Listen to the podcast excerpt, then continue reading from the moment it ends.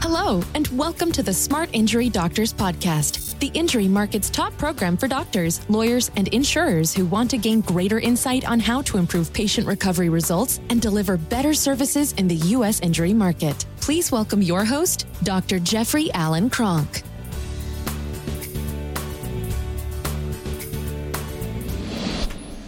Okay, what I want to talk about today is impairment rating. It comes up a lot. We got a lot of questions on it, and it, it definitely comes up a lot. So I'm going to give you, first of all, my personal experience with impairment rating.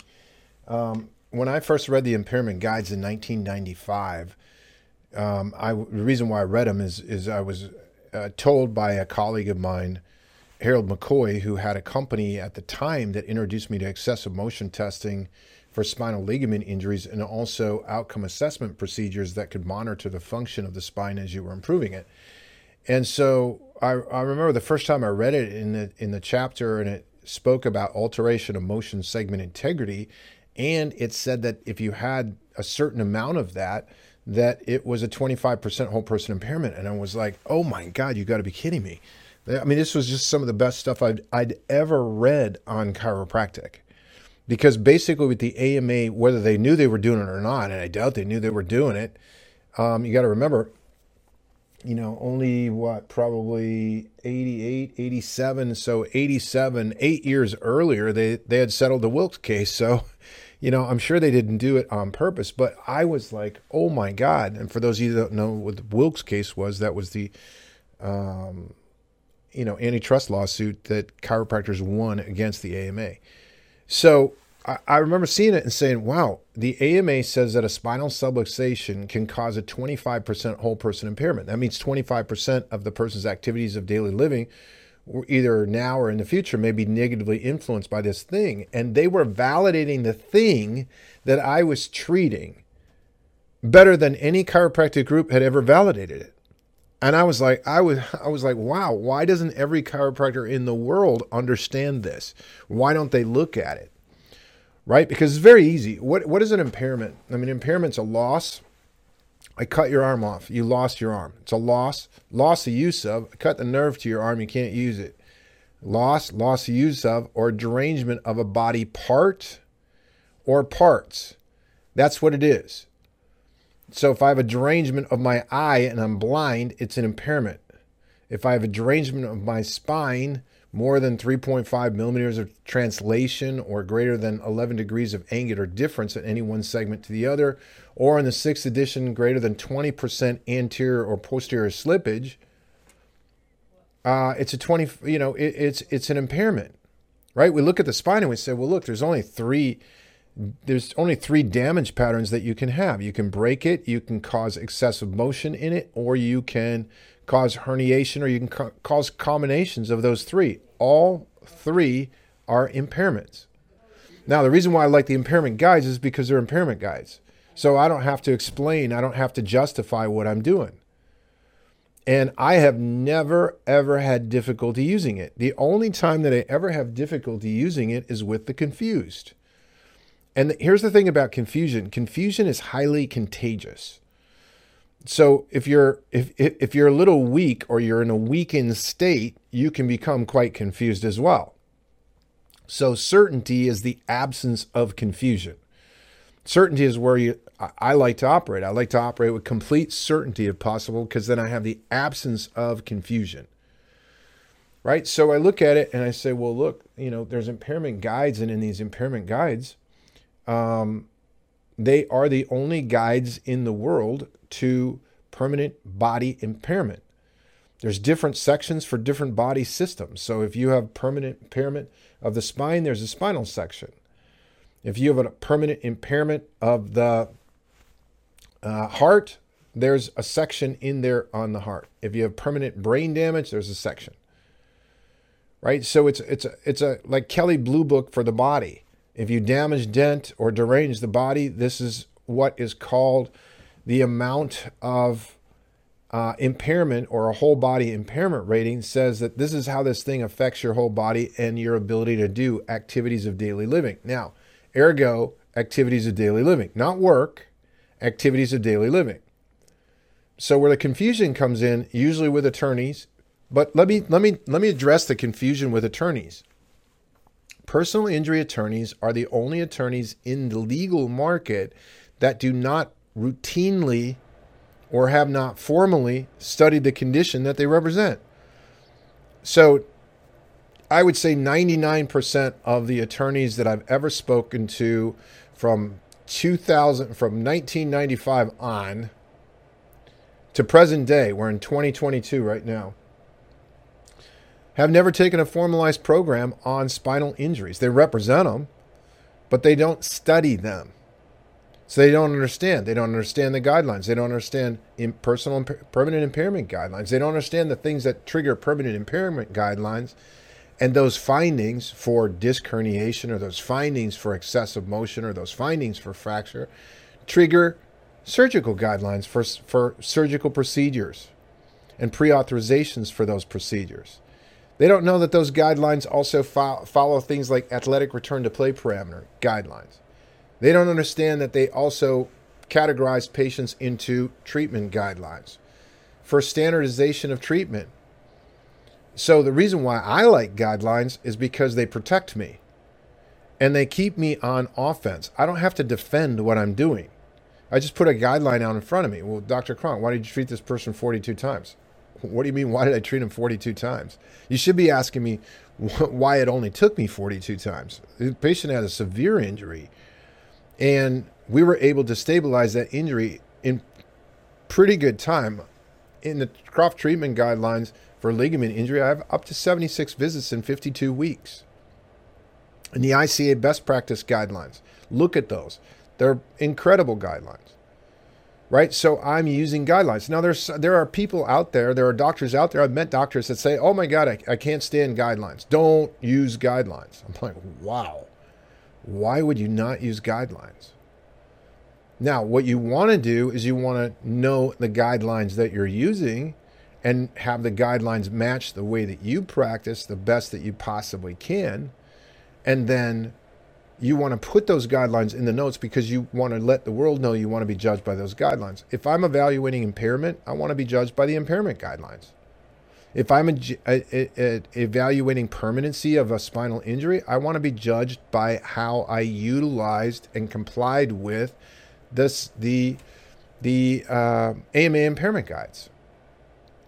Just that simple. Fifth edition, super super simple to use.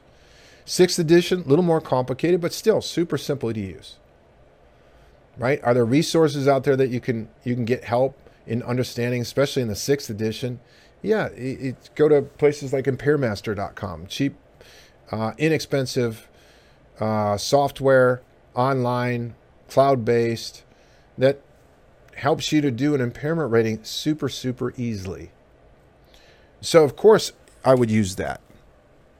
And of course, I'm going to put out front impairment ratings. Now, where attorneys get confused, remember, I just said attorneys are the only ones. So, when I say attorneys don't study the condition that they represent, if I'm if I'm hurt in a contract dispute, I'm going to hire a contract attorney. And guess what they spend their weekends doing? Studying contracts, studying law, studying provisions, studying how to layer contracts, studying how to offset contract provisions that they don't want. They study contracts. Right? If I, if I say if I breathe in uh, asbestos and I want to go to an asbestos attorney, they studied everything there is to know about asbestos. Where does asbestos accumulate? What tests actually indicate it? What are chronic, chronic symptoms associated with it? How do I determine if it was a pre-existing or it's an, it's actively from the exposure that the, that they're saying is causing it?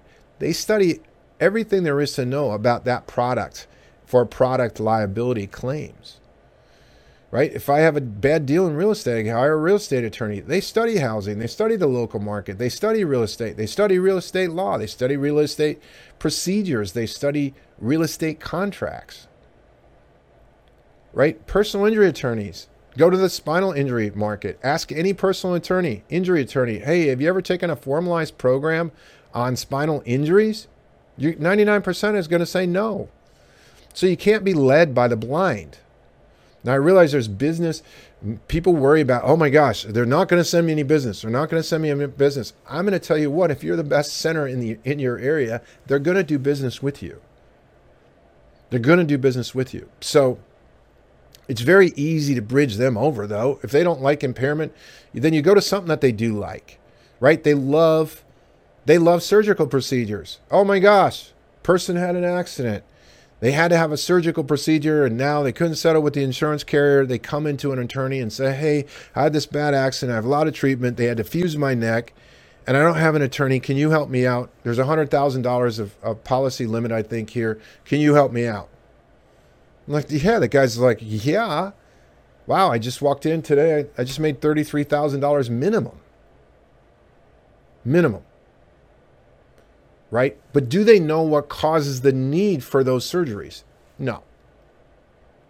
No. And what's the common thing that you have? Well, oh, we rely. The common thing that an attorney will say is we rely. I've got a medical doctor on staff. They review all of our records. Good. I've been in offices where I've said, "All right, can you bring in the medical doctor that you use to review records?" And very nicely introduce myself. Hey, I'm a chiropractor. I may say something as simple as this: Hey, as a chiropractor, there was no formalized education on spinal injuries in my college or any college across the country. I'm not aware of any medical school that has any training. Were you ever trained on spinal injuries? 100% of the time. Nope. Okay, so they don't know. So it is frustrating. They should know. You'd think they would know. You would think they would uh, understand, you know, hey, they want objectivity. Objectivity is anything that can be verified. When we say objective, we say verifiable. So if it's in a book, it's verifiable. If it's in a movie, it's verifiable. If somebody spoke it and it was recorded, it's verifiable. If it's in a guideline, it's verifiable. If it's on an image, it's verifiable. So what we want is the highest level of objectivity. And there is no higher level of objectivity than guidelines. All you got to do is read them. And they're fascinating right? They're really helpful. So when I'm training doctors across the country to talk to lawyers about impairment rating, the other thing that lawyers routinely do is you'll have a state, and a state will have work comp guidelines, right? So work related injuries. And they'll say, we don't use the AMA guides. Now, if you look at their all, almost 100% of the time, when they when you when they say that, when somebody says that, it means that they did a hybrid. They came up and they said, all right, we're not going to go straight with the AMA impairment guides for these impairments. We're going to do a hybrid. We're going to strip out some things that we want from that, and we're going to create our own guideline. But guess what? No one creates their own guideline from scratch generally. What they do is they already, they go out to other already existing guidelines and they pull information from it. There's not a guideline in the country for disability that doesn't have an impairment guideline behind it. And the only impairment guideline there is in the world is the AMA Guide to the Evaluation of Permanent Impairment. Should have called should have been called the AMA Guides to the Evaluation of Permanent Injury because impairments are injuries. So, yes, you have to cross them over a little bit. You have to you have to work. You know, I, have had attorneys say, "Well, we," you know, I've had attorneys say, "Look, uh, the state of Wisconsin doesn't use the AMA impairment guides. I'm in on an auto claim." In the state of Wisconsin, we can't use the AMA impairment guides. It's like, okay. yeah. Uh, uh, talk about the blind uh, leading the, the vision. You know, you have to be gentle with it. It's like, okay, well, how do you determine permanent injury in the state of Wisconsin? What guideline do you use that helps you as the lawyer to determine if the injury is permanent or not? What objective thing do you use that shows the consensus of the world about this injury that you're presenting? What do you use? Oh, that's because they don't know. So just because they don't know doesn't mean you have to you have to bend as a doctor. These guidelines are fantastic and they're very very easy to use. So I recommend that you use them. As always, what I do in these podcasts, short, sweet, to the point. I hope you got something from this today. Um, check us out at 800 940 6513 or check us out on the website, our website at www.smartinjurydoctors.com. Or if you're a lawyer listening to this, Check us out at www.smartinjurylawyers.com. Check us out. Look at what we have to offer for doctors because it's simple, sweet, to the point, and it helps you build your practices. Doctors, as always, I appreciate your time, your attention, and I look forward to speaking with you on the next podcast. Thank you.